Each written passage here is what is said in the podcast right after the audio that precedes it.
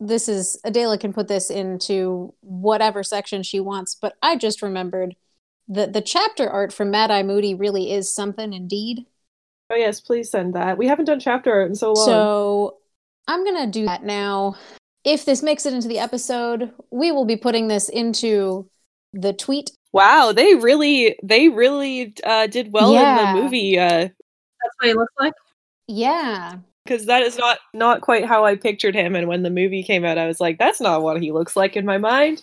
But he does look like Um, that. Let me just see if I can grab a quick still uh, for ease benefit from the movie because I think that it's certainly there's a lot going on with this character. Just doing a quick Google. I gotcha. It's in there. I just posted. it.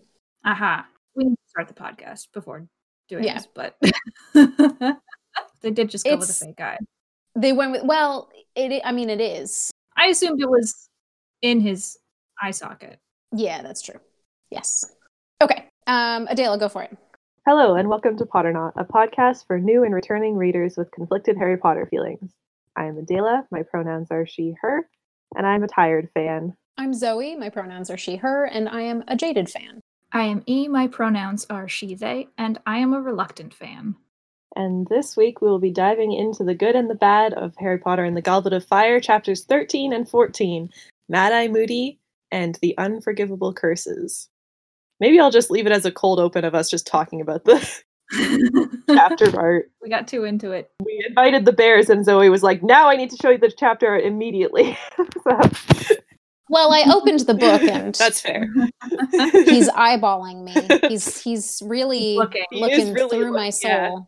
Which, you know, Um, who knows? Maybe with that eye, you could do that. He reminds me of the Disney uh, portrayal of the Hunchback of Notre Dame. Oh, yeah. It's like a cross between that and the, the witch from Snow White. Hmm. yes, yes, that's exactly what this is. Thank you for ruining both of those movies for me now. Uh, it's just moody in both of them now. It's just the illustration. It's just the illustration. The actor doesn't. Yeah.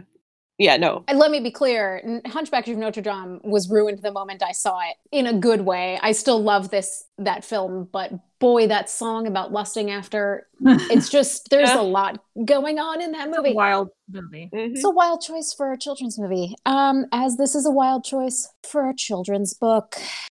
Look at Uh-huh. that segue. Amazing. Nailed it. Thanks. Um, e.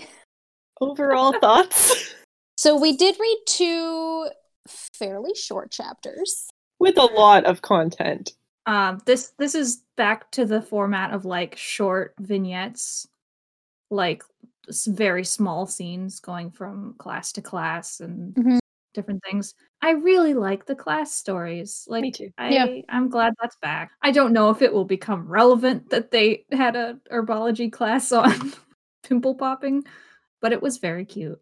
I don't think it becomes relevant. oh, It does. Undiluted boobotober pus Oh, yeah, is very true. Oh, relevant in this yeah, book. true. You're right. Never mind. Did somebody get acne? No.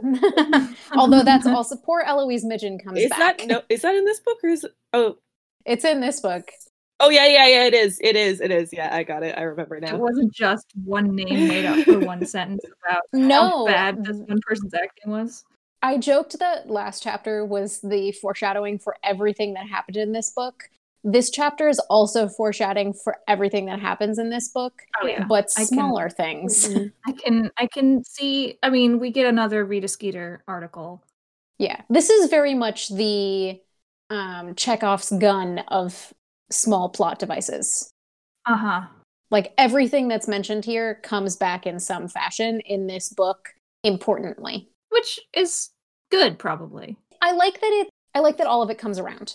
Yeah. Yeah, it's sim- similar to what we talked about in book three, where you get the conclusion of everything by the end of this book, Mhm. basically. Mhm. Hopefully, it's more successfully done in this one than in book two, where it was just like, look at the spiders, and I was like, huh? the only things that don't get resolved in a single book from now on are like one thing from book five but pretty much from now on things that are introduced get resolved within the book that they're introduced That's nice. mm-hmm. plotting I think we see this is where we see Hagrid for the f- first time. in this book, yeah, which is nice. We get a, a shot of his class. What a lovely class Um, it is. It's he's doing his best. So, when I was describing the cover of this book, uh, I said there was something that looked like a giant ant or dragon head, and Adela went, "Oh, it's a blast-ended scroot," and I went, "Oh yeah, I've never noticed that before." And he went, can't wait to find out what that is. We found out. They're babies right now. Babbies. Let's just very quickly do a plot summary of these chapters. Okay. Yeah. I think there's going to be a lot of little things that we talk about, and then we'll jump into Neville Protection Squad. Uh-huh. We will join forms and become the Voltron of ne- Neville Protection. so there's a lot of little bits and pieces of different classes, herbology, care of magical creatures, term begins. Oh God, divination, and then um, and Hermione keeps going, keeps running to the library. Very short description of uh, potions, and then we get into defense against the dark arts. There's a scuffle between Harry and Draco. Yep. which results in both a Rita Skeeter article being read and also Malfoy being turned into a ferret. This is a conversation we are going to have because I have thoughts. Same. Uh-huh. And then you get into Defense Against the Dark Arts, which is a terrifying class that we will deeply discuss, followed by just sort of return to form um, for the last few pages of the chapter, doing divination homework, and then um, a little hint at something going on with Fred and George. And then Hermione shows up and has started the Society for the Protection of Elvish Wel- Welfare. We will come back round to that one She has a plan. and also Sirius is coming back north. So in the chapter The Unforgivable Curses, which is not a long chapter, shit goes down very quickly Yes. while still being sort of this like early school It's still, vignette yeah, kind and of it's thing. still just a lot of hints of things going to happen. It's well paced. It's n- It nice, is. snappy pacing.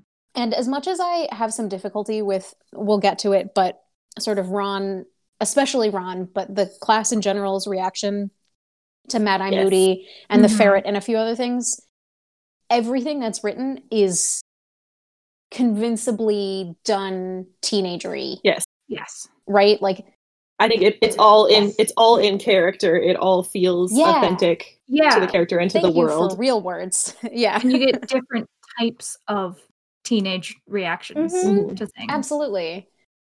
which is cool. this is something that I notice. I think that in book three, and you see it a lot more in the movie, Alfonso Cuaron pulls so much from book three really nicely into the movie of like teenagers becoming teenagers. Mhm. But I think in this book through book six, the teenagers being teenagers is done really consistently.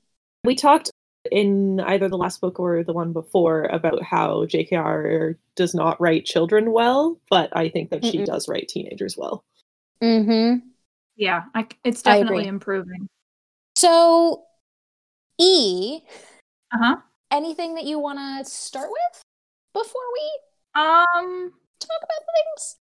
it's hard to have an overall sort of vibe because there's so many different things here. Mhm. I guess the one thing is that I was surprised that um, Moody is being set up as a good teacher hmm Mm. rather than as a bad teacher. I was expecting, Given the way that he was introduced, yeah, given the sort of physical descriptions around him and the ministry thing, I was expecting him to be more of like a, well, not a Quirrell figure because Quirrell barely existed before the end of that book, but there's direct comparisons between Moody and Lupin, like at Mhm. multiple Mhm. points. and that he actually knows how to teach, even if the content that he's teaching is questionable. he cares about the like the welfare of Mm-hmm. his students and yeah so it's it's interesting anyway yeah was surprised about how positive the framing of moody is It is interesting. Yeah, it's, It's very interesting. The other thing about that is that it's framed as good teaching, not just by the narration in the book, but also by the students. Mm-hmm. yeah the students like it hmm Yeah, which is aside from the ones who have trauma but even they like because of the way that moody like responds to th- them afterwards, like Harry and Neville, they still both like him and the class. So Yeah. Anyway, it'll be very interesting to continue having this conversation throughout this book. Uh, Sure will. And especially at the end of this book for a variety of reasons. Uh-huh. I actually really enjoyed the description of the herbology class. yeah, I wanted to I go back enjoy to that. visiting Professor Sprout. Um, it's gross, but the way that it's described is exactly what I would expect, which is that the squeezing the bubble tubers was disgusting, but oddly Wait, you say satisfying. bubbo tubers? Would you say boobo? Yes. That's too close to boob. Maybe I have never said the Bubbo-tuber. word out, so, out Boobo-tuber. loud, but boobo tuber is how I say it in my head. So Boobo tuber, the use match. Yeah. Bubbo That's from- tuber, they don't. yeah. I would have always said bubbo tuber, but I, um, I would be more likely to say Bubble Tuber if there were two B's. yeah, same. ah, interesting. Yeah. That makes a lot of sense. Never thought about it before. Was not said in the movies. Don't know how it's supposed to be pronounced. Bubble Bubble makes a little bit more sense with her like as a combination of bubble. Yeah. Another note from this class is poor Eloise Midgen, who is only ever referred to because of her acne. She is referred to several times throughout the series, but it's always she you never see her on page, but she's always referred to because she has bad acne apparently, which is just very unfortunate. Poor Eloise. I hope someone out there Always. has written a, a deep uh, fanfic about the life and times of Eloise. yes. Um, yes, it's called Eloise. She's a small girl who lives in a New York City apartment building, and she goes on adventures in the city. Anyway. God, I hope that Eloise from the Eloise book is secretly Eloise Midgen, who turns out to be like an an expat who moves to the UK and That would be very is cute. a witcher wizard. Amazing. That is my new headcanon. Shout out to Eloise. anyway, Eloise Midgen tried to curse off her acne and ended up removing her nose. Yeah. Whoops. So Honestly, a mood. yeah. Uh, they should try hormonal birth control. It often helps. Um, what muggle medicine in the witching world? okay, but hang on a minute. Well, I guess that this is the answer I was about to say. Didn't we just find out that they could do anything to help with muggle maladies? Yeah, you'd including- think they would be able to cure acne. Well, just I like- mean, they can with this potion that they're that they're making out of bubotuber pus. yeah. uh, all right. Blast ended scroots. Last-ended Um, scroots are a thing. they're adorable. I can't wait, Wait, to find out what, What? Excuse me. I said. What I said. I don't disagree because of things that happen later. Oh, with the teddy bears. Oh, so good. There's some great blast ended scroot moments throughout this book. I Yeah, I encourage cannot you wait. to dive in. It's great. Cannot wait. there's a moment later on where Harry and Ron and Hermione realize that Hagrid absolutely got these like illegally Mhm. crossbred eggs and decided to Mm-hmm. yeah, raise them. last-ended scroots are not like a regular, like normally occurring creature. They were like illegally bred, and he just happened to acquire them somehow. he was like, "Time to raise these." this is a note for like in general, but there is literally no regulation of how of like syllabus that that teachers write. God no. How teachers Of how course not. teachers decide the content of their classes. Dumbledore's like, just have fun, do whatever you want. I Yeah. know. Ugh. Imagine teaching with no oversight. I am with Malfoy on this one. Yeah, he's correct. This is like the up until now, I think it's it's true that Malfoy's criticisms of this class are pretty much accurate. They're all good criticisms. He just says them. He, they, he just comes across really rude when he says them. He's just mean about it. I can certainly see why we're trying to keep them alive, said Malfoy sarcastically. Who wouldn't want pets that can burn, sting, and bite all at once? Yeah, earlier he also says, "Why would we want to raise them? I mean, what do they do? What is the point of them?" And Hagrid's like, oh, that's next lesson. And then we never learn. Yeah. We never learn throughout the whole book what the point of it Although, is. shout out, shout out to Hagrid. That is a tactic that I use myself when somebody asks me a Oh, question. yeah, no, I'll same. get Yes. back to you on that. Yep. We'll worry about Yeah. it next time. We're not focused on that right now. Oh, it's great. Um, the males have stingers and the females have a sucker thing on their bellies, which might be to suck blood. Who so knows? that's fun. Hagrid doesn't know anything about these creatures that he's trying to teach about. I'm very curious about the natural like habitat of these creatures. What do Well, the they natural were- habitat of these creatures. It's a lab. like they were they were they were a recent like creation. This is the first of their Yeah. kind. That actually might be true. I feel like that is true. Someone like tried to do tried to create a cool creature and was like, "Oops, I messed up. Does anyone want these?" And Hagrid's like, "Yes." And Hagrid was like, I want "Yeah, them." They're cute. Ugh. All right. We are sort of going bit by bit through these chapters, but I think it deserves yes. it. Divination?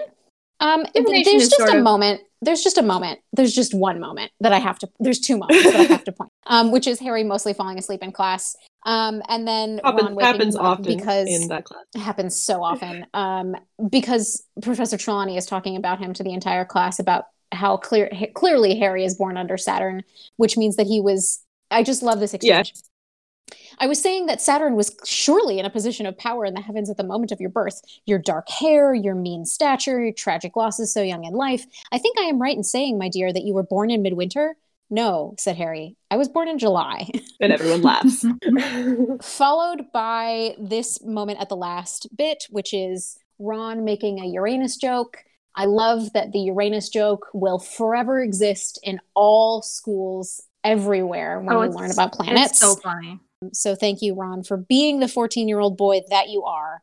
Uh, but most unfortunately, Professor Trelawney heard him, and it was this perhaps that made her give so much homework at the end of class. I love the idea that Trelawney is like a lot more like McGonagall when she's upset. Yeah. Uh-huh.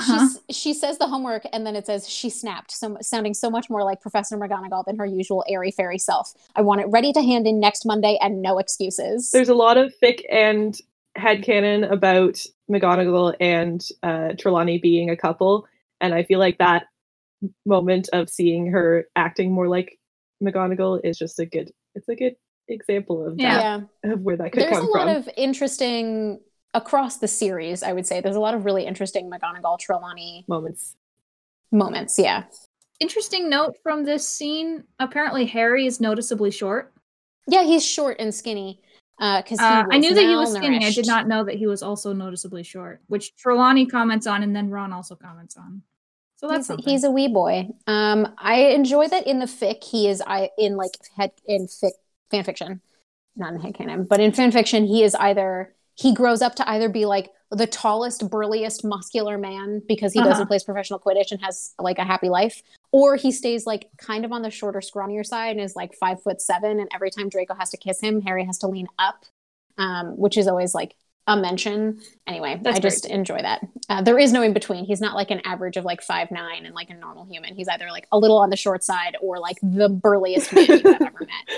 Anyway, yes. Uh, to address your note, E Professor Vector does teach arithmancy, which is magical math. Yeah, Great. isn't arithmancy like also a form of divination though? Yeah, arithmancy as like a real as it exists in the real world is like using num- the like mystical properties Mhm. of numbers. It's Western Kabbalah. Kabbalah being the historically Jewish. Yes, historically Jewish uh, divination of m- mystical properties of letters as numbers, um, Yeah. and a lot of other things uh, from the town of Svat in northern Israel. There is actually a really interesting aspect of arithmancy. So I was thinking about wow, my brain is in so many places today, you guys. When I was in college, I did a senior seminar in my history major on science and learning in early modern Europe. And this is my headcanon about what arithmancy is in the Harry Potter books. In that class, one of the things that we learned, and in the end, what I wrote my massive term paper on, was the connection between mathematics and music and how Uh-huh. mathematics and music were taught together because at their core, they are the same thing. Yep. Hmm. Um, and so I ended up doing this massive paper on like the mathematics of music and musical theory from the ancient Greeks through Kepler and his music of the heavens, and then all the way up to Bach and the Well-tempered Clavier. That's extremely cool. In my head, rather than being more of a divination style class of like the mysticism and properties of numbers, in my head, arithmancy is kind of like the mathematics of magic. And so it's like Yeah. magical theory done by math. I love that. And Yeah. that's why I think that Hermione would go from divination to arithmancy Mhm. because clearly JKR did not look up what arithmancy was because otherwise Hermione would not have done arithmancy. I've always wondered that. I was like, Hermione hates divination. Why does she love arithmancy so much? J.K.R. just saw the word arithmancy and was like, cool, Yeah. math magic. Yeah. yeah. So that's my headcanon for what arithmancy is. Nice. Um, I think it makes a lot more sense. And it also works with ancient runes, which is this other class that Hermione loves, which is clearly like ancient Greek, but for, ma- for magic. Mhm. Right. Okay, who wants to talk about Rita Skeeter? Yeah. Well, Do E- we we, wanna just should read just this? get E's further reactions to this character that we have not. that we have not seen. So there is an either accidental or deliberate, I'm going to say deliberate miss like she gets Arthur Weasley's name wrong Mhm. consistently, which Yeah. makes me think it's deliberate. She's really harping on the actions of the ministry um with a focus on Mr. Weasley here, sort of describing uh antics and a tussle, an undignified and embarrassing scene. Yeah, this is what um, Mr. Diggory, Yeah. when he poked his head through the fire, this is what he was describing. And he was Yes. trying to prevent it from getting to the press. Yes. Uh, obviously unsuccessful.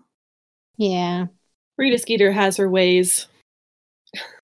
So it's it's being set up like this one reporter in particular has a grudge against the ministry Mhm. rather than like the journalist like the the newspaper as a Journalistic whole. world. Mhm. Yeah. Yeah. And to be clear, the ministry is not good. And there are Oh, yeah. probably things that she could be focusing on with the ministry that would be a lot more important to focus on, but she chooses More to useful focus. to criticize. she f- chooses to Yeah. criticize things that are actually not a big problem. Is there more than one news outlet in the wizarding world in England? That's a complicated question. The Daily Pro- Prophet is like their main, New York their main, Times. yeah, their main thing. But they have there is radio. Yeah, there's the Wizarding Wireless Network, Yeah. WWN. And there are, s- yeah, there's specialty magazines. Yeah, Um, so there's like Which- Potioneers Weekly and which things like that. weekly- Okay. Mm-hmm. I guess my question is more is the Daily Prophet the New York Times or is it the Associated Press? It's the New York Times, Yeah. but it's treated as the Associated Press. Gotcha. And for those people who are wondering what the difference is, this is actually the something that came up in a different server that I was in who was asking what is a newswire? A newswire is somebody who reports facts only, no bias, and then sells that information to newspapers who can then use that information to either do deeper dives or republish that information. Mm. So the Associated Press basically like provides the facts a lot of uh, American newspapers. Yeah, and there's worldwide news wires as well. Um, Yeah. AP is is the most common one that you see, but there's a few of them. It is not the AP, but it is treated as the AP, Mhm. which is 'Cause- why it's Mm-hmm. Yeah. Rita Skeeter is so dangerous. Yes. Um, Because but it is like, the New York Times, and it should be. There is no tabloid. there should be other newspapers. Yeah, there is no tabloid in the Wizarding world to the same extent that we have here. Which Weekly is like Vogue. Yeah, Yeah. Mm-hmm. Um, Mhm. But there's no tabloid. But Rita Skeeter, you can tell here, she's a tabloid writer. hmm So It's interesting that JKR didn't put tabloids into I know. this world because tabloids exist tabloids are like a as far as i'm aware of bigger in the uk than they are in the us Oh, yeah. I think it, partly she did that because she wanted the information that would normally come out in a tabloid to be treated as real as though Mhm. it was in a regular newspaper Mm-hmm. yeah Mm-hmm. Yeah. because it impacts the plot so much. hmm right Uh, but Malfoy is reading this out loud to a large group of students. for whatever reason rita got and published a photo of the weasleys at their home Mm-hmm. hmm i d- don't know how that's relevant but Well, I think it's Um. there so that Malfoy can call Mrs. Weasley fat. well yes i mean Other, aside from plot, why is it relevant? i don't know why i don't know Yeah. why the character of rita skeeter in this world would g- take the time to take that particular picture and put it in the Mm-hmm. It's article. because Rita Skeeter wants to call Mrs. Weasley fat. or wants people to judge their home. wants people to judge them. Yeah, Yeah. um, because she's a tabloid writer. Right. Harry and Malfoy are getting really nasty with the insults in this book. yeah, Yeah. Like Uh. Ah. Malfoy has always been nasty, but Harry shoots him right back. Yeah. I mean, To be fair, like Malfoy is going for the throat Yeah. here. yeah. Like it's hard to compare them because Harry is using a snappy comeback to defend his friend's Mhm. Mm-hmm. parents. and also like shuts down the conversation. yeah, Yeah. like he is he is saying a thing that is actually insulting Malfoy, not insulting Malfoy's mom, even though Yeah. Malfoy takes it as Yeah. insulting Yeah. his mom. But So Malfoy is making fun of the Weasleys' house. He says, "A picture of your parents outside the house, if you can call it a house," and then says, "Your mother could do with losing a bit of weight." And then when Harry is trying to shut it down, it says, "Get stuffed, Malfoy." Malfoy follows up with, "Oh yeah, you were staying with them this summer, weren't you, Potter? So tell me, is his mother really that porky, or is it just the picture?" And at this point, Harry and Hermione have to grab the back of Ron's robes to keep him from hurling himself at Malfoy. But Harry's comeback here that we're talking about says, You know, your mother, Malfoy, that expression she's got, like she's got dung under her nose, has she always looked like that? Or was it because you were with her? That's actually like Adela's got this is a good comeback. It's a Yeah. shot at Malfoy. And I mean, like, this is a very teenager thing. And Malfoy says, Don't you dare insult my mother. But Harry shuts it down again. Like he tries Yeah. twice to just diffuse the situation, get stuffed Malfoy earlier, and then keep your bit mouth, fat mouth shut. Then, which like is a very fourteen-year-old way of shutting down a conversation. But mhm. Yeah. he tries to he tries to walk away from the conversation. He doesn't want to he doesn't want to fight. Right. He's trying to just shut Malfoy down and leave. and then a curse goes right past his ear. Do we know what Malfoy cast? No. No, Okay. probably something dumb like a tickling curse, something that would like I was waffling between that and something legitimately dangerous that he should not know. It could be I don't think he would risk it in the Great Hall.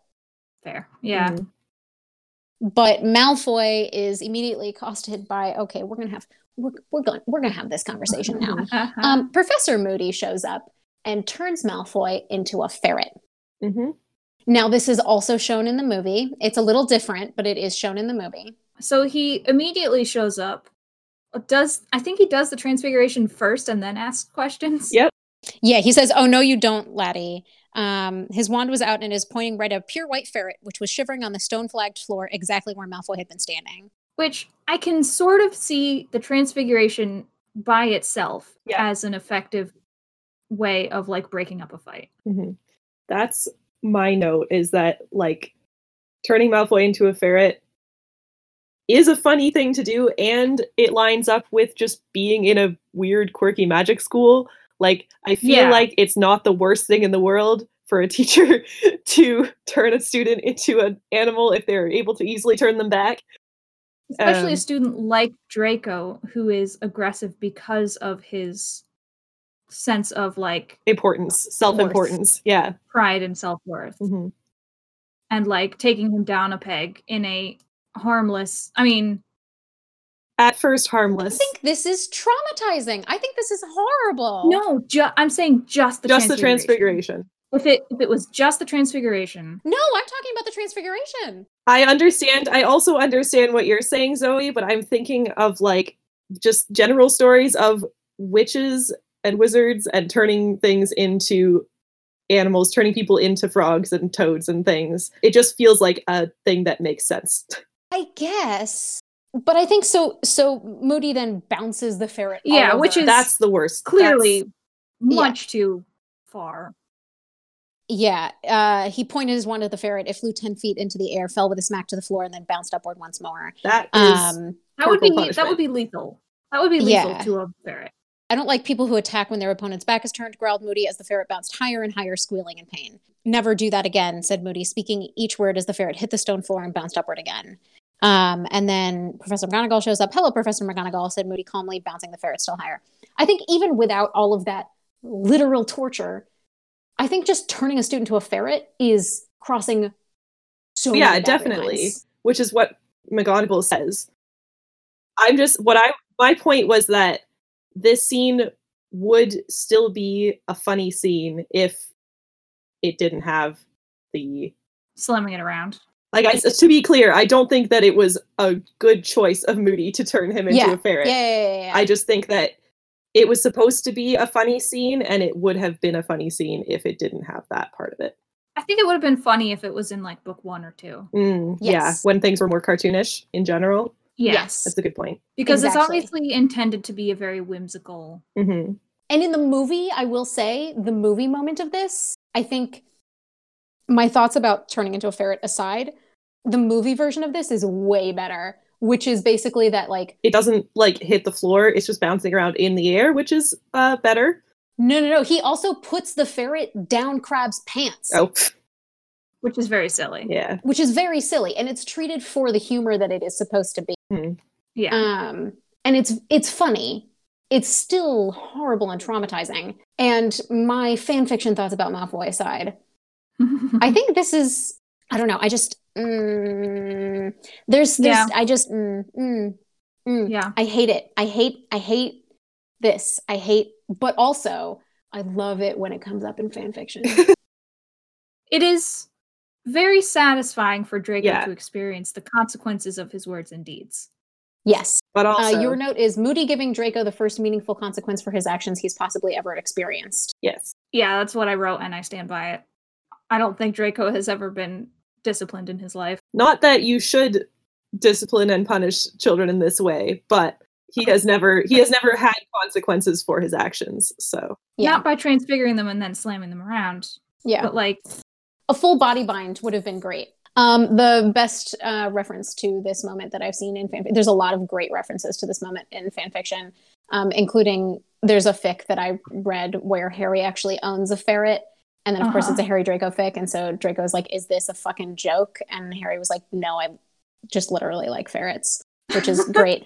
Um, but there's another one where this is I'm going to avoid the spoilers, but the point is that there's a situation where they have to get people out of the country and Blaze Zabini, who is like a name that you know and is a friend of Draco's, um, is accused of escaping. And in order to protect the fact that Blaze is like at some friend's house hiding out, uh, Draco says, "Oh yes, he's an unregistered animagus and he can turn into a ferret." Yep.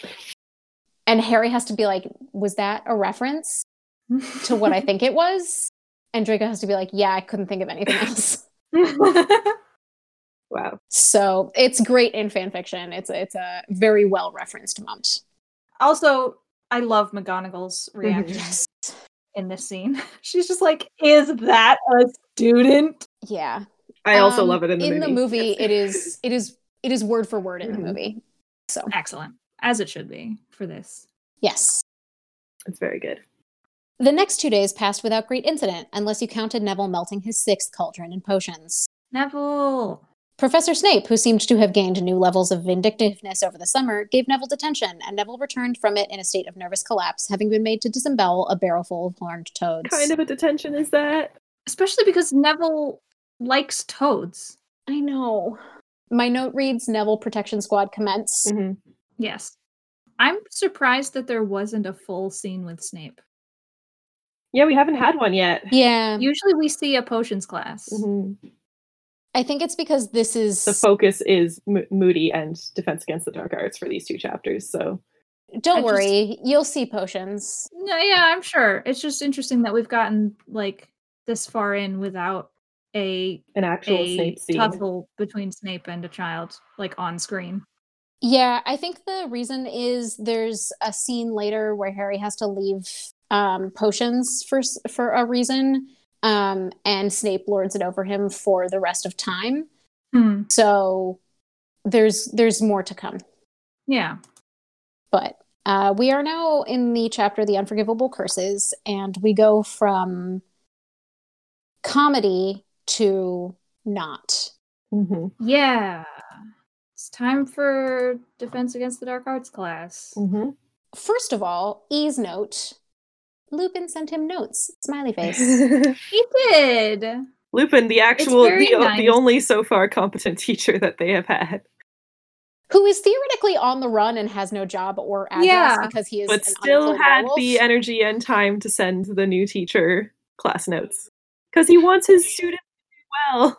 He refers to him, first of all, as Professor Lupin, which is very nice. yeah and says that he sent him notes rather than leaving him notes. Mhm. So, like, at some point in the summer, Lupin was like, ah, fuck, there's going to be a new teacher and they don't know what I taught them. And had to write this up. Yeah.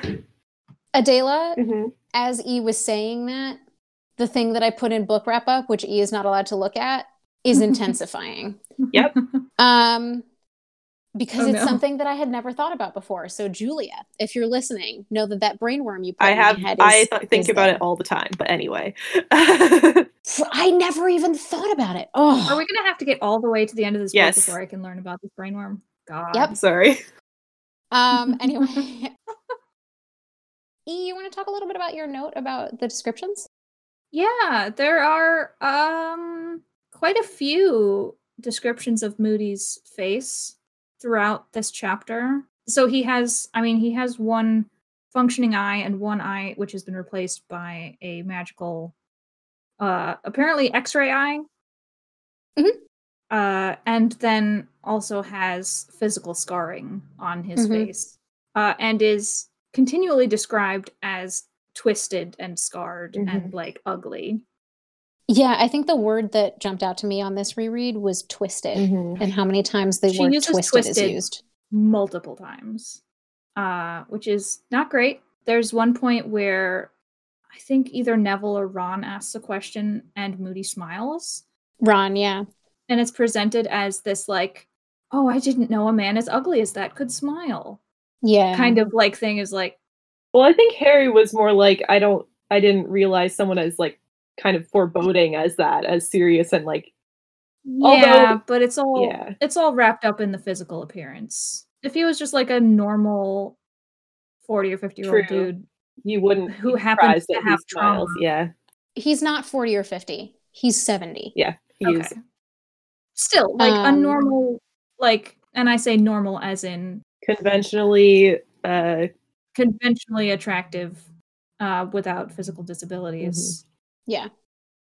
So the moment that you're talking about, it says uh, Moody smiled. The first time Harry had seen him do so, the effect was to make his heavily scarred face look more twisted and contorted than ever. But it was nevertheless good to know that he ever did anything as friendly as smile. It's such a backhanded compliment. Like, Oh yeah, I don't, I hate it. I'm sure it will continue. mhm. Um, Just- yeah. just don't do this. Just don't, just don't treat disabled people this way Mm-hmm. or people whose faces aren't conventionally attractive. This sucks. Yep. But he's a good teacher. he's He's a good he is good at teaching. He is not necessarily good at making choices for what type of content to put in his lessons. yes. Although it seems like it was also partially Dumbledore's choice. So that's my question. I think that it's There's literally a line. Yeah. There's hold on. Yeah, Professor Dumbledore's got a higher opinion of your nerves. He reckons you Yeah, can cope. He's like, well, I thought that it would be dumb to teach you counter curses without knowing what the curses are. So I asked Dumbledore, and he was like, sure, go for it. I think that I think that it would make sense to teach this lesson in sixth and seventh year. I do not think that it makes sense to teach it in fourth year. I also think that he's teaching the same lesson across all. yeah, I agree. years. So is he teaching? He's teaching this, doing the same lesson with eleven year olds. Like Colin's little brother Dennis is doing this lesson also. I think so. And I don't think that Dumbledore knows that. I think that Dumbledore knows that he's teaching unforgivable curses to higher level students. I don't think that he knows that 14 year olds are learning this and younger. I assume there are other curses Yeah, that you can learn counter curses Definitely. to. there are not counter curses for these curses. To be clear, Right. like Which makes the whole lesson kind of a moot point. the po- his point is that you should know what's out there Which is a valuable lesson. Yes. But it could be taught through theory, not through showing it actually happening to actual creatures. Do either of you watch John Mullaney comedy specials on Netflix? No. Once in a while. John Mulaney has a very famous bit where he's um, playing this police officer who used to come to his Chicago school and teach him teach the students about like being mugged and being thrown in a trunk and like what to do. Um, JJ Bittenbinder was his name, and Mhm. Mulaney has this whole bit where he he does the Bittenbinder like put your money in a money clip so you can throw it to the person who's mugging you and goes after the money and doesn't shoot you and if you're stuck in the trunk of a car then like punch out the back lights and wave to the car behind this is that Yeah. Except if what the officer was doing in the classroom was putting Taking somebody on a one- trunk was taking one of your fellow students and mugging them. Um, you say that because that's not actually what happens in this chapter. Um, this is not a spoiler because you're going to read this, and I'm not going to spoil anything about what happens. But he does actually perform perform the imperious curse on students. Oh, good. Great. So Um, powerful wizard, huh? yeah, Uh-huh. Uh most important lesson in this uh in this lesson, constant vigilance. Constant Yeah. vigilance. Be paranoid and you'll be Yeah. fine. Poor guy. Um, let's actually talk about how this lesson is taught because I have some thoughts. So he asks, "Do any of you know which curses are most hea- heavily punished by wizarding law?" And Ron actually raises his hand, Yep. and it's called the Imperious Curse, and Which is mind control. Yeah. which is mind control, complete and total mind control Mhm. Yep. which you see throughout the rest of the series. Yeah. Yeah. And he performs it on spiders. Yeah, he has what must be relatively big common spiders Yeah. that the entire classroom can see. Mm-hmm. Mhm. Yes. This is worse in the movie for Yeah. different reasons. So if you don't like spiders, skip this scene when you're watching the movies. I mean, we all watched the second movie, so I think we'll be That's okay. true. If you've seen the second movie, the scene in the fourth movie should be fine. Yeah. But it is it is very Still not great. specific. I'm the sure. way that the tone shifts when so the Yeah. he has the spider do all these backflips and and trapeze basically and everyone's laughing and he says thinks it's funny do you you like it if would you if i did it to you the exact same line it is almost word for word in the film it is directed beautifully the way yeah, that everyone scene is, sort of yeah. Yeah. Yeah. I can imagine this scene being like really translating really well to film. Mm-hmm. hmm poor Ron. Just shout out to Ron here, who is terrified of spiders. Because let me Yeah. remind you, Fred turned his teddy bear into a spider when Ron was three, And then he had the whole traumatic experience of book two. and also book two. Yeah, and they and they got in early so that they could take front row seats Mm-hmm. in Mhm. yeah. the classroom. Ron, I have regrets. The Imperious Curse can be fought, and I'll be teaching you how, Mhm. but it takes real strength of character. So, Mhm. yes, he does cast it on his students. Cool. Um, Um, Neville. Then Neville. Neville, who assumedly has some sort of curse related trauma Mhm. that we will learn at some Mm-hmm. Later. point. Yeah. Yeah. So he suggest or he talks about the Cruciatus curse, which is the torture curse. Yeah. Yeah, he it's it's uh, he has to make the spider bigger. Abandoning all pretense, Ron pushed his chair backwards as far away from Moody's desk as possible. I'm not going to read the description of what Yeah. happens to the He tortures the spider. spider. You know, let's just torture animals in front of children. Normal Yeah. normal part of teaching. But it's actually what stops Moody from doing this is not himself, like he did with the Imperious. He stops. Um, Hermione shouts, and it turns out she's not looking at the spider at all. She's looking at Neville. Yeah. And Neville is basically having a panic attack in the middle of class. Neville. Understandable with or without trauma. yeah, But especially with. Yeah. poor baby. And then Hermione raises her hand. And Mhm. then the worst one of all. Abracadabra. You know Um, yeah. the killing curse. Um, How in the films, how much do they change the pronunciation to make it sound It's not it's like Avada So not very much. I mean, they say it with a they say Avada Kedavra. Yes. Well, okay, yeah, yeah. with an accent, but yes. They are not from the Midwest or Southern Canada where they have a long flat A. Avada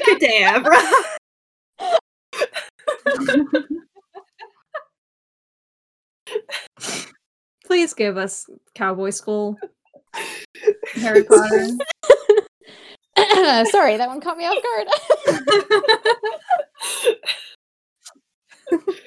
this is not a Um, funny topic, but also no. no, I just need I need a Harry Potter she set did. in the she did American decide to make the Southwest. absolute worst unforgivable, unforgivable curse like sound the exact same as abracadabra. So How would you say this in an American Southern accent? I just did. I mean, basically, right? It'd be- Ahem. okay. Whew. Whew. Um, So he murders a spider. mhm. he murders a spider. And then it's Harry's turn to have a trauma response. Yeah. yeah. So I guess I want to.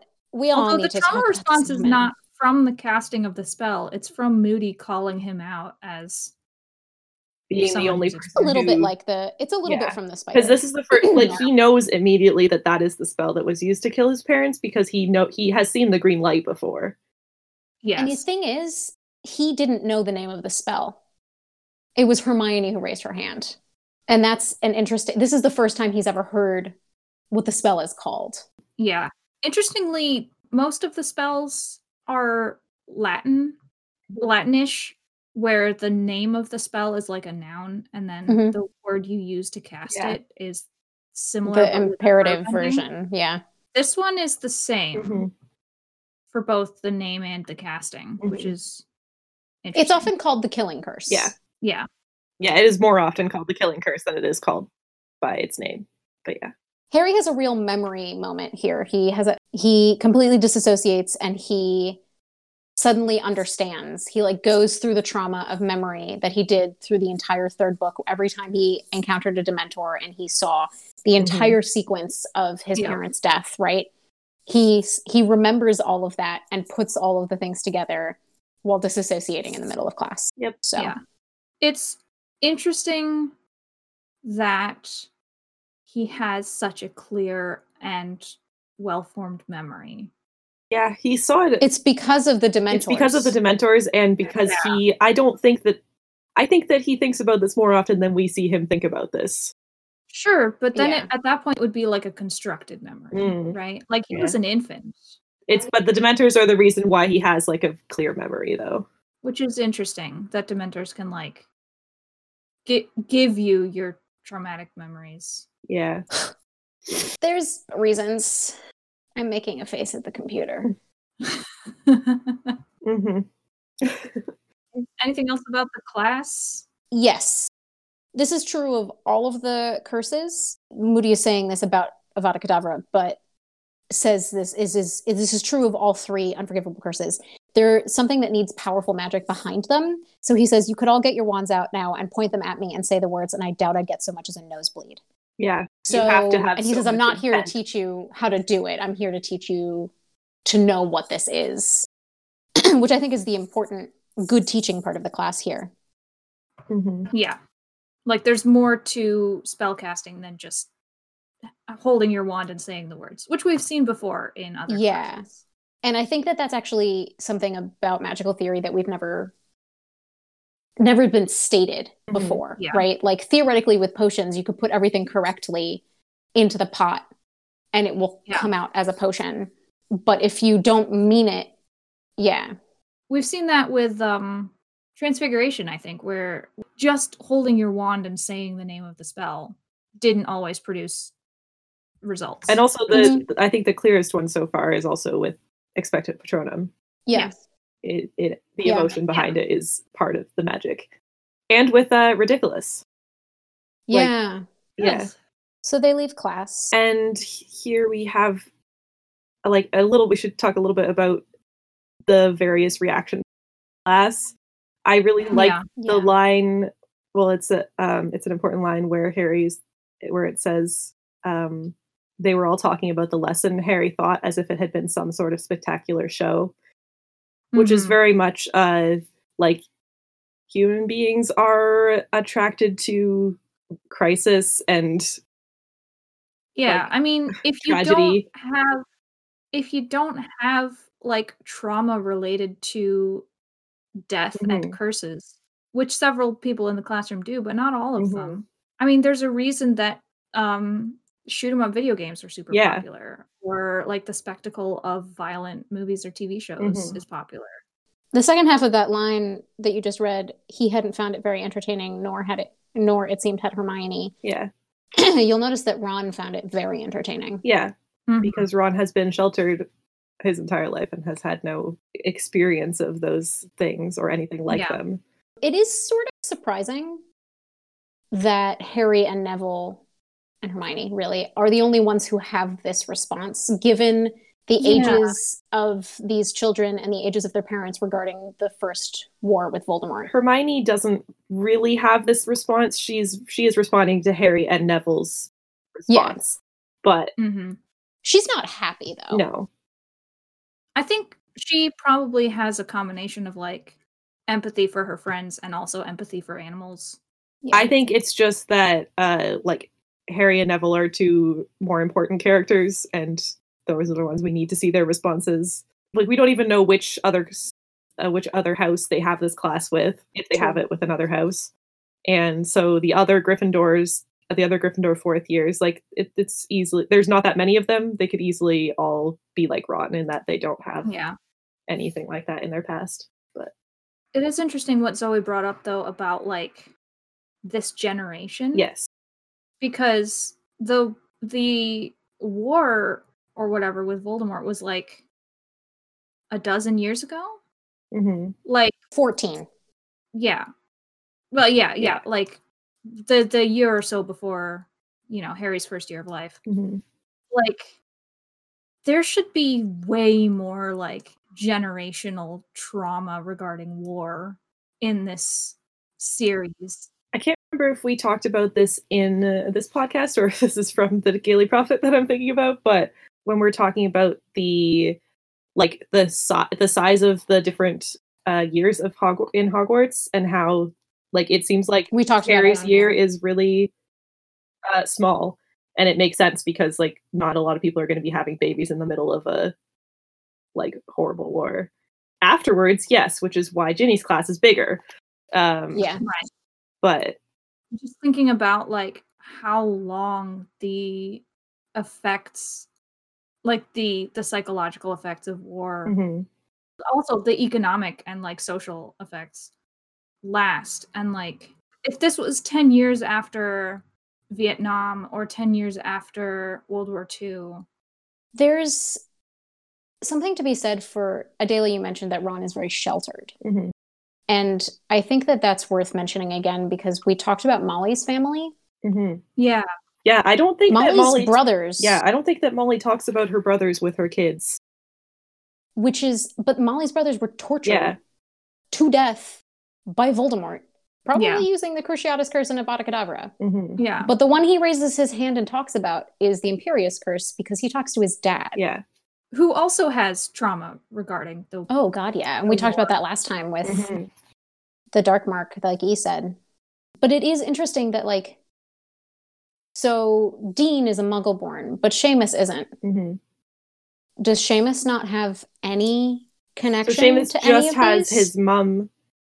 Like we don't know anything if if Seamus has any extended family. His mum is the only character we know about because his dad left, who Yeah. was a Muggle. also like lavender's family like there's just Mm-hmm. yeah there's just there should be way more knock-on effects there, there should be more knock-on effects and it's it, it's adela you're right like these are the named characters Mhm. I think that I mean, yeah, there could be like single sentences showing other characters reacting, but I think that having all of them or more of them have reactions on s- Mm, I on see what you're s- on saying. page would make would take away from the impact of Harry and Neville's you're that right we're focusing Yeah. on. So, that's totally right like they could have had reactions, but I think that the reason why Harry and Neville's reactions are as strong as they are is specifically their specific trauma is maybe more than other people's. Yeah, it is interesting that like the author has chosen to pick out certain characters' traumas to focus on and then sort of write the rest as if they don't have any whereas like everyone over the age of like 20 Mhm. in this society should be like deeply affected Mm-hmm. hmm in some way or another by the war. And you don't really see that. yeah And then Neville. Well, speaking of reactions, Yeah. Neville after the class. Hermione's like rushing them down the hallway, and Ron's joking about her running to the library, and she says, No, Neville. Neville was standing alone halfway up the passage, staring at the stone wall opposite him with the same horrified, wide eyed look he had worn when Moody had demonstrated the Cruciatus curse. Still probably mid panic Yeah. attack. Oh, yeah. Neville, Hermione said gently. Neville looked around. Oh, hello, he said, his voice much higher than usual. Interesting, lesson, wasn't it? I wonder what's for dinner. I'm I'm starving, aren't you? Neville, are you all right? said Hermione. Oh, yes, I'm fine. Neville gabbled in the same unnaturally high voice. Very interesting dinner. I mean, lesson. What's for eating? That's uh, relatable. Yeah. Poor baby. Yeah. Moody is surprisingly good at caring for students' mental health, unlike Yeah. any other adult in these books. Yes. Uh, once he realizes that they're not okay, which he didn't realize Yeah. in the moment, but now he has and he's making up for his mistakes. So that's good. Ranking of teachers who know how to interact with children. One. Adela. yeah, I know. I two, know, Zoe. three. I know. Okay. Three. Don't worry. McGonagall. McGonagall knows how to comfort students. Yeah, yeah, yeah, yeah. Moody also asks how Harry is. Mhm. He says, You're all right, are you, Potter? Yes, said Harry almost defiantly. Um, different ways of coping with trauma. Yeah. Deny, deny, deny. It's Harry's. That's Yep. right. Just tuck it all Um, in. Also relatable. Yeah, and then Ron fucks up. Fred and George were right, weren't they? He really knows his stuff. When he did Avada Kedavra, the way the spider just died, just snuffed it. Ron Fudd suddenly fell silent at the look of Harry on Harry's face and didn't speak again until they reached the Great Hall. He's a little oblivious. Uh, interesting that Ron's response when they're talking about like why is like how how are they allowed to do this in class and Ron's just like well Dumbledore's always done things his own way and and Moody is always getting in trouble so like obviously it's fine it's fine because this is the reason why it's fine Ron Yeah. I mean, he's not wrong.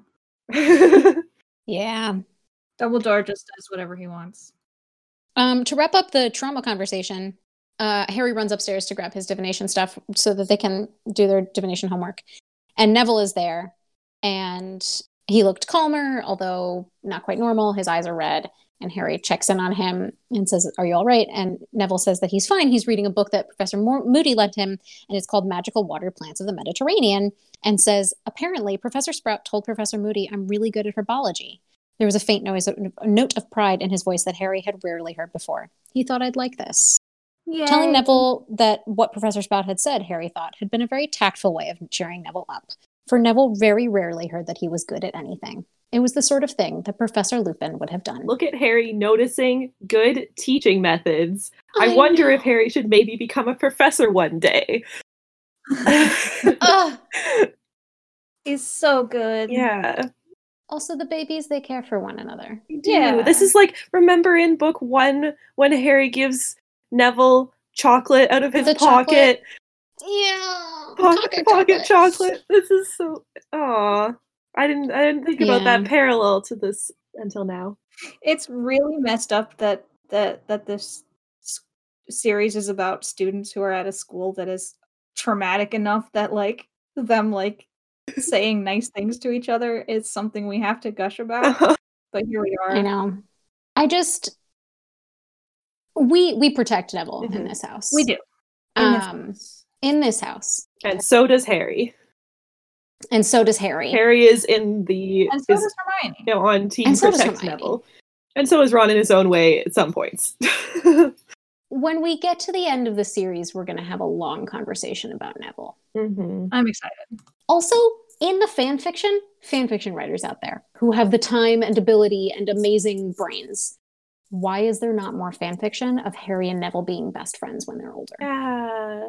Yeah, there should Why? be. Also makes sense if Harry was a teacher because Neville we know does become a teacher. Yes. So you know. Yes. anyway. Anyway, um, back to comedy. Nice little whiplash. It's time to make up stuff for your divination homework. This scene is so cute.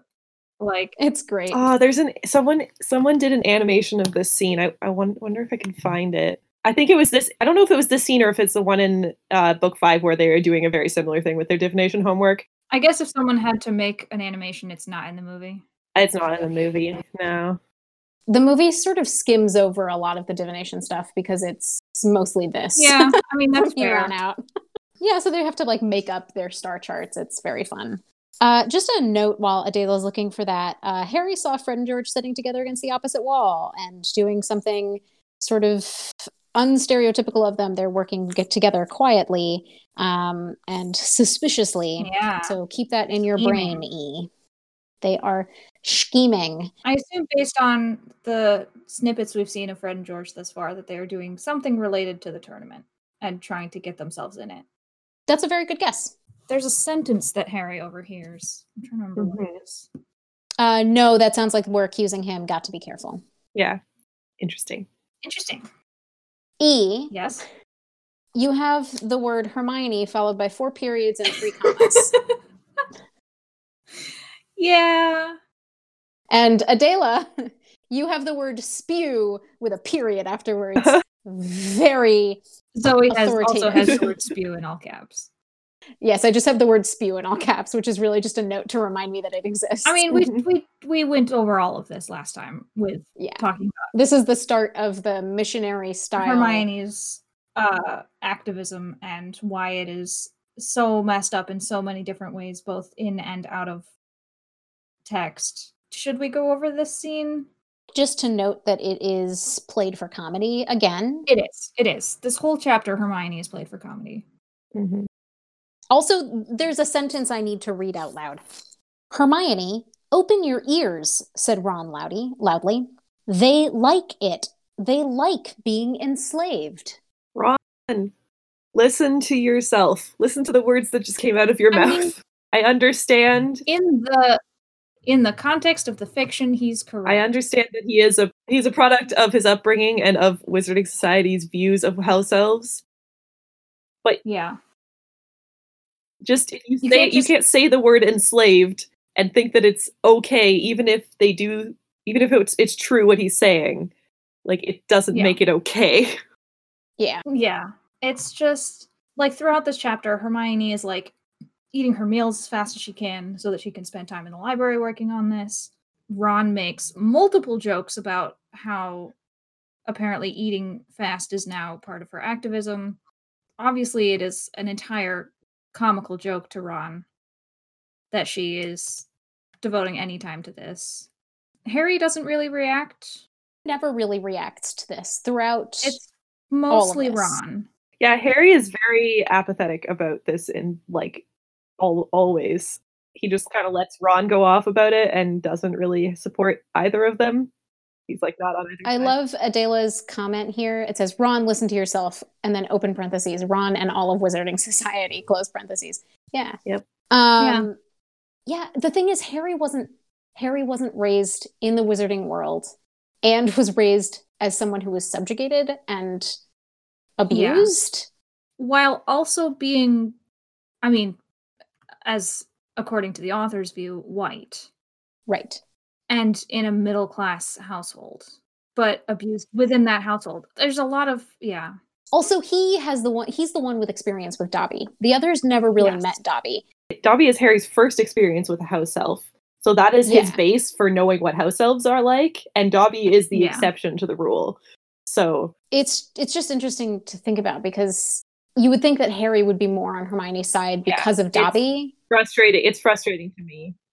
you would also think that the narrative would be more on hermione's side Yeah. because of dobby and yet the narrative is entirely with ron on like this is comical and useless we haven't even seen like a quote unquote normal house elf besides like a tiny bit of winky Mm-hmm. Yeah. Yet, Well, don't worry, that will change. Mm-hmm. Mhm. i'm i can't wait Actually, the house elves are common in fic. Some good and some bad.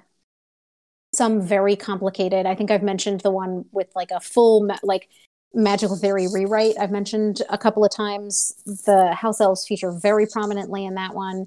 Um, but there's one that I reread the other day um, where Draco and Harry are both teachers at Hogwarts and get into a little petty fight, which ends up with Harry being like full body bind paralyzed for a few Hmm. months.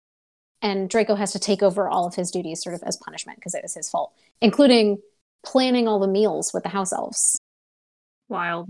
So there's some really interesting fan stuff. Yeah. Um, the one that I linked to last time, the last fic that I linked to, Creature, uh, is a house elf. It doesn't really matter. The point is, there's a house elf that features fairly heavily in that one um, as an employee, as a paid employee Mm. um, who only gets pay for certain things and so insists on being like the house elf that does all the things. It's it's like a an interesting split. Yeah, I was just thinking it's got to take a really, I mean, and obviously many fanfic authors are very good at this, Yeah. but it, it really would have to take a complete like reimagining of how this all works to even make sense of like how would you do good and empowering activism in this world that JKR has created if house elves legitimately act and believe this way. Yeah. Yeah, there's a lot of fic that touch on a few house elves here and there who are named throughout the series um, and sort of focus on them. And then there's a few fics that do like complete magical rewrites that sort of basically massive fix it fix. I fe- yeah, I was like, I feel like you'd have to rewrite the entirety of how house elves are written to make it possible to Yeah. do activism Yeah. correctly. The last thing in here in this chapter, is a nice little sentence about Neville. well, I was going to say serious. Oh yeah, the Mm-hmm. Oh, Mm-hmm. serious. serious. yeah. And then and then the end, Harry finally gets a letter back from Sirius from when he sent a letter in the summer. which would have been like um 2 months ago at this point. Yeah. Um, we didn't get his Sirius's signature in the last letter. Um, so we'll post an image of the typeface chosen for Sirius's signature, which is shown in this letter. Um, but basically, Sirius says that he's flying north and he's going to come out of hiding, and Harry is fucking pissed. Yeah, he's like, "Why Yeah. did I do that?" And he snaps at Hedwig. Yeah. It's not her fault. It's not Hedwig's fault, and he's also blaming himself, and it's not his fault for Sirius to make those choices. Yeah. Sirius is a grown man yeah. who can make his own choices. Yeah, Harry has a habit of doing this, but he says um, if Sirius came back and got caught, it would be his, Harry's fault. Mhm. Why hadn't he kept his mouth shut? A few seconds pain and he had to blab. Yeah. If he just had the sense to keep it to himself, like my boy. We talked about last episode about how Harry doesn't tell his friends or the people close to him about his pain because he doesn't want them to be in danger and this is an example of him being like this is why I don't tell my friends about my pain. Yeah. Gosh. And then the chapter ends. E, would you like to read the final sentence? Yeah, let me open it up here. So Harry's going to bed. The dormitory was completely silent, and had he been less preoccupied, Harry would have realized that the absence of Neville's usual snores meant that he was not the only one lying awake. Oh, Neville.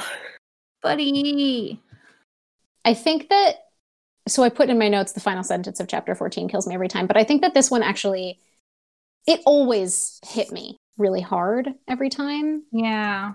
but I think that this reread in particular, because we're reading in such small chunks compared to what I usually do, which I think Adela is familiar with, which is sit down and read the entire book all at once. Yeah, and just like Um, skimming a, a lot of mm-hmm. things mhm. that you're familiar with so you don't notice them as much. But like really focusing in on Neville this chapter and Harry this chapter, that final sentence of chapter 14, and like thinking ahead to the rest of the series, it really hits Mhm. our boys. Protect them. Mm-hmm. It's a sad one, this one. Mhm. It's a sad one, this one. We had some mad ones, and now we have a sad one. Hey, you know what? Yeah. I would rather be sad. I would rather be sad about a well written emotional arc than angry at poor writing and poor choices. Yeah. bad and bigoted choices. Mhm. And we get to be both in these chapters. Yeah. yeah. I mean, as ever, like I want to keep reiterating because we keep nagging on so much, but this is enjoyable reading. Like this is a good These are the chapters that made me like be like, oh yeah, like book four should be high on my list, high on my ranking. I really like book four a lot. yeah, like this book has been genuinely enjoyable and nice to read Yeah. in a way that like book two was not. Yeah. Mm-hmm. Well, have we said everything we wanted to say? I, I, I think Yeah, I think we've gone long.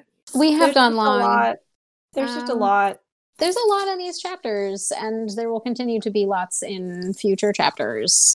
Um, the next chapters we're going to be reading are chapters 15 through 17 Bobaton and Durmstrang, The Goblet of Fire, and The Four Champions. excellent. Excuse me. I think you mean Durm Strong. Durmstrang and Bobaton.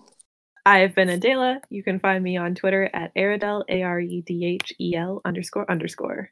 I've been Zoe. You can find me on Twitter at Zoe Topaz, Z O E T O P A Z, and by my book Ostentatious: The Evolving World of Jane Austen, fa- the Evolving World of Jane Austen Fans, wherever books are sold. And I am E. You can find me on Twitter at E CEL10E. You can find the show on Twitter and Tumblr at Potternaut. And you can find more music by our wonderful composer Morgan Jackson at we did the time warp again.bandcamp.com. We will put the images that we talked about today in the tweets for the episode. Um, and if you are from Southern America and have a thick Southern accent, please tweet at us what you Recording say of- about a cadabra. Um, also, let us know if you want to join uh, the Neville Protection Squad, please. Yes. Yes. When we eventually get a Patreon, I'm sure we will have buttons.